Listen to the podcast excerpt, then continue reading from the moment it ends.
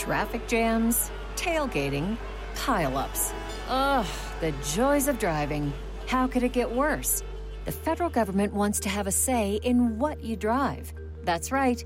The Biden administration's EPA is pushing mandates that would ban two out of every three vehicles on the road today.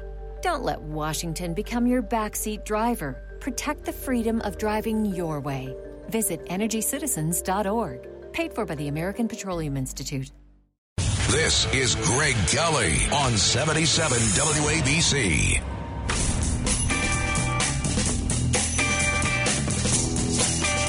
Welcome back. In walks a very prestigious looking gentleman. His name is Nelson, and he's an attorney. Nelson, welcome to the show. Do me a favor, uh, uh, put those headphones on. You'll you'll All find right, them comfortable. Yeah, You're thank you, thank you. Yeah, yeah, yeah. Put them put them on, and uh, forgive me for doing this, Nelson. But what's your last name? Happy, like happy birthday. No kidding. Wait a second. Your name is Nelson Happy. It is, and this is Happy New Year. So Happy New Year indeed. All right, forgive me, but no um, problem.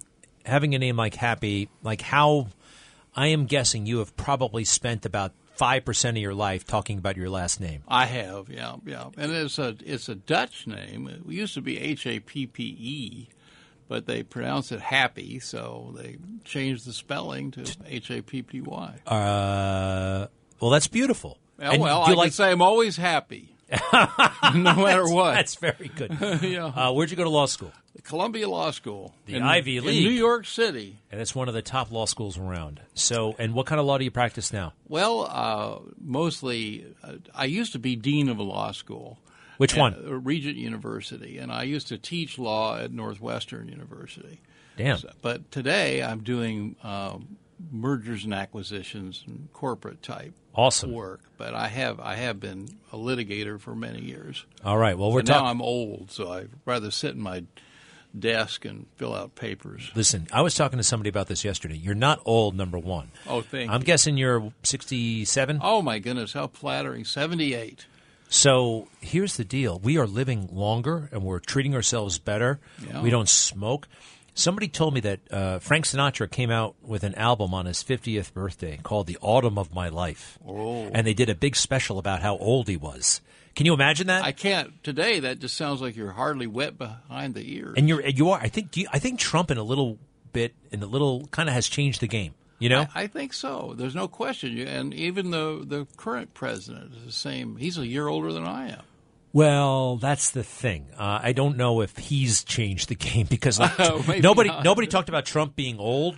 No, but they that's, true. all But they, do do talk Biden. about Biden being old. Well- but he is serving the role of president, and he's 78 or nine. So it Well, he's in the role. Uh, we uh, all right. So look, he has to get up and do stuff all day long. That's for sure. Yeah, they walk him over there and they walk him back. And uh, look, I'm not impressed, but I don't want to put you on the spot about that. I do want to ask you though about what's going on at the Supreme Court. So, uh, Boy, that's a big subject. uh, are you up to it though? Hey, I you, am. you, were- you were the dean of all those law schools. No, you listen, I have my opinions about the Supreme Court. Overall. And when when I was a, a law school dean, I would invite these Supreme Court justices to come to the law school and spend a few days, and it was very interesting. I had uh, Scalia came for a three day visit, and I had to to take him to breakfast, lunch, and dinner, take him to faculty meetings, have him meet members of the bar, have him give speeches to the public, and I had to spend all my time with him. Oh boy. And that sound- guy, he what- was a genius Yeah. and he didn't suffer fools gladly. So people that made stupid remarks or asked dumb questions, he just cut to ribbons. But if you could ask him an intelligent question or a thoughtful question, then he would have a great dialogue with you, and it would be a great experience, particularly for a, a lawyer or somebody interested in policy. Uh, you're making me self conscious now because I met him once and I asked him a question. I, I was very curious, though. I said, I heard that you're a Sup- Supreme Court justices don't get their own car and driver, that they don't get it driven Yeah. home. And I was shocked by that. I said, number one, is that true? And he said, well, it is to a point. Uh, when we're going from work function to work function, we have a car, Mm-hmm. but we don't have door to portal or something like that, which means they can't be dropped off at home. And Well, they can't I- be picked can- up at home. I can comment personally Yeah. because uh, he invited me to come to his office in the Supreme Court, and he, he had a roaring fire in the fireplace. They have individual fireplaces were really lovely, and we had coffee and were chatting about what he would do when he came to talk at the law school.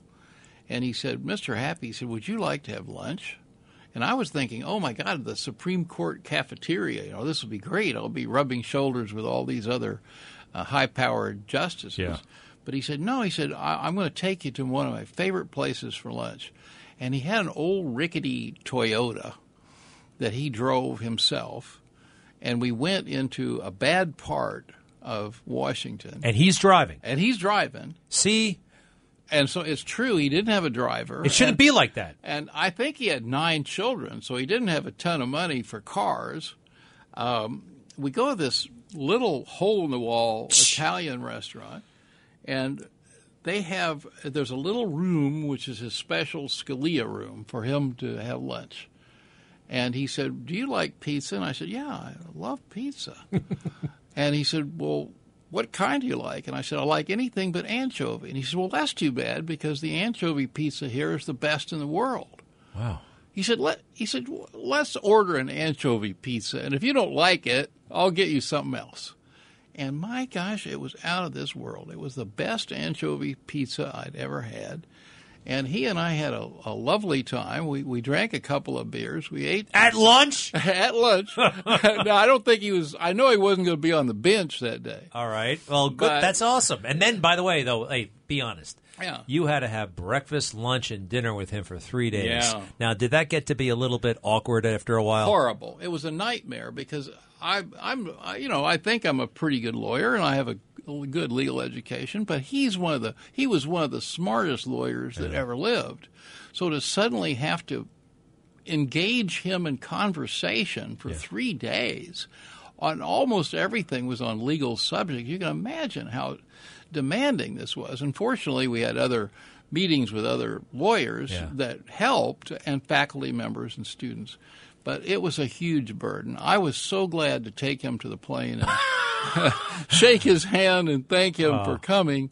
Uh, and I had Justice Thomas, who was a completely different person. So easy to get along with, so nice, so uh, forthcoming and helpful. They were just night and day people. Both both challenging, and Justice Thomas is certainly no fool by any means, but he's nice. He's he wasn't like Scalia, who was basically just a scholar. Right. Interesting. Fascinating. Yeah, wow. I was I was really fortunate to have that experience with them. So, well, you know, hey, I heard Justice Thomas myself on uh, he during arguments today. You know, he's asking more questions than Yeah. he did. The pandemic uh, kind of uh, gave him some opportunity or loosened him up or whatever. So, look, what's going on? Let me lay out what little I know, and then I will shut up. But OSHA, which is a small regulatory agency is the mm, uh, vehicle through which Biden has uh, decided to uh, issue essentially a vaccine mandate, vaccine or get tested. Any company in the country, 100 employees or more, uh, must vaccinate or test by this Monday. The uh, appellate court ruled uh, a couple of months ago that this was nonsense, and they stated like you know OSHA is just a little government office. They don't have the. Nobody ever imagined that they'd have this kind of authority. All right, am I right so far? Well, yes. but Oh, jeez. All are- Well, you tell us what's really going on. There are two courts of appeals that have ruled on this: Well, the Fifth and the Ninth. and the Sixth. Oh, Um, and it's I'm pretty sure it's the sixth. Uh, I, I didn't read up before I came down. all right. So no, there, no, no, uh, no. but- Yes, but take I- it away. So what do I need to? What do we need to know about this? Well, you raise a good point, uh, and the the Fifth Circuit had some very arcane rules that they applied to this case that the Sixth Circuit completely rejected. But at the heart of it, OSHA goes back a long time, and when it was a brand new legislation, it stands for the Occupational Safety and Health Act, and it was standards for things like what, how should a ladder be built to be safe? Uh, what should scaffolding be like when you come on a work site? What's safe scaffolding for a worker? Uh, what kind of protective gear should a worker have? Everything was kind of basic, but there were a lot of questions at the time whether the United States government has the right to regulate scaffolds in Manhattan, Kansas, and Manhattan, New York, because it doesn't really have much to do with the functioning of the federal government. All right. Wow. But so I get it. So they're doing all that stuff. That's really nitnoy, detailed stuff. And quite frankly, we need all that. We need those regulations. That's why have our any problem with that. our buildings don't fall down. You ever notice in India that you're always reading about some uh, train coming off the tracks? So, fine, that's all well and good.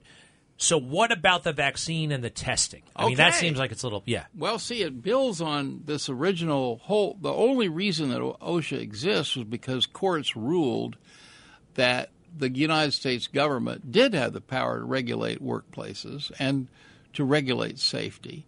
And it's under a big area called the police power. And the police power was something that the early Supreme Court decisions in the United States set up that, for example, if you have um, uh, a business that puts up signs along the highway, Yeah. and the government passes a law, whether it's the federal government or a local town, that says there will be no more uh, billboards on this highway. Right. Now, you'd probably think that that would mean that the government would have to pay you because it's taking away your rights. It's exercising the right of eminent domain and taking away your rights. But no, the courts have said that there is inherent police power in the government to right. regulate things without paying. So, who's going to win this thing? I think the, the the Sixth Circuit decision is going to work in the Supreme Court. Oh, wait a second. The Sixth Circuit is that Louisiana or is that somewhere else? It is, Oh, good. So, Louis. but it's five other states too. I mean, Okay, that means that means that means that they're going to th- they're going to throw this ma- mandate out, right? It's going to go to the Supreme Court next. Well, it is there right now. Well, it's an appeal from the Sixth Circuit. The Supreme Court hasn't ruled on it. The, the But they're thinking about it. That's what today was. Yeah, this is it's going to hear the decision. They heard it. They heard it today. well, uh, that I didn't realize that they had a hearing. Oh, because, uh, excuse-. That's- Dean. Dean Happy. I didn't know. Well, I know the issue, but I No. didn't know that her court, the court, court hasn't ruled on it. so- They haven't ruled on it, but they did hear the arguments a few hours ago, and that's when I heard Thomas and stuff like that. So, uh, Ah, good. So they'd have to come up with what an emergency stay or something like that. I mean, this is pretty. They don't usually work this fast. very unusual. And I think the decision of the Sixth Circuit was like December 22nd. So having it in less than a month Yeah. uh, is a very, very unusual for the Supreme Court to rule that quickly. Right, but, but- you have a you have one of the basis for the Supreme Court's uh, jurisdiction is conflict between the circuits. So when you have the Fifth Circuit saying that it's invalid, the Sixth Circuit says it is valid, then that is the perfect trigger for the uh, U.S. Supreme Court to Yep. resolve the conflicts They- between the circuits. Got it. They come on in, and uh, well, that is a fascinating uh, story about. Uh, first of all, your all your insights so appreciated, and what you said about Scalia and lunch and the pizza place and Yeah. anchovies and You get that with OSHA. What? You, you thought I was talking about and I talk about pizza. one one other thing. Uh, when you were grading paper, I mean, you, before you were a dean, you were a professor. I was. What was the most common excuse you heard for not turning in a paper on time and or I can't take the test on Friday? Uh, sick was the typically. Can you is there a, could you tell if they were telling the truth? The, I made a rule that I didn't accept any of those reasons. So if they didn't show up for a paper or to, for an exam, they got an F. So it was Wow. Uh, not no rules were ever uh, broken. Um, Did you say that on day 1 in class like did, if you don't because come show up or else. What if somebody like got hit by a car on the Well, way to the school? Well, that test? would be true, but to to eliminate the the constant problem, the dog ate my homework. Uh, Yeah. you know, I'm sick. I'm throwing up. I can't sit there. We would. Oh, I had a rule that they had to show up. I like it. I like do it. I like it. Two more quick questions. Where Yeah. you went to Columbia Law? Where'd you go as an undergrad? I was uh, went to the University of Kansas and Syracuse University, Uh, and where'd you grow up? Lawrence, Kansas. That's why I went to the University of Kansas to start out. Wait a second. Is that where uh, Eisenhower's from?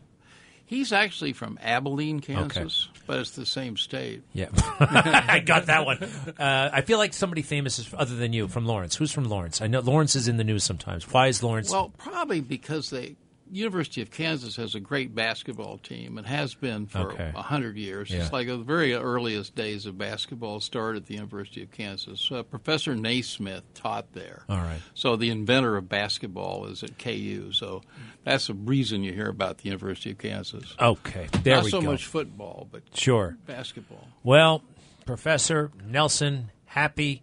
Thank you. Thank My you so pleasure much. to come. All right, to be continued. We'll be right back.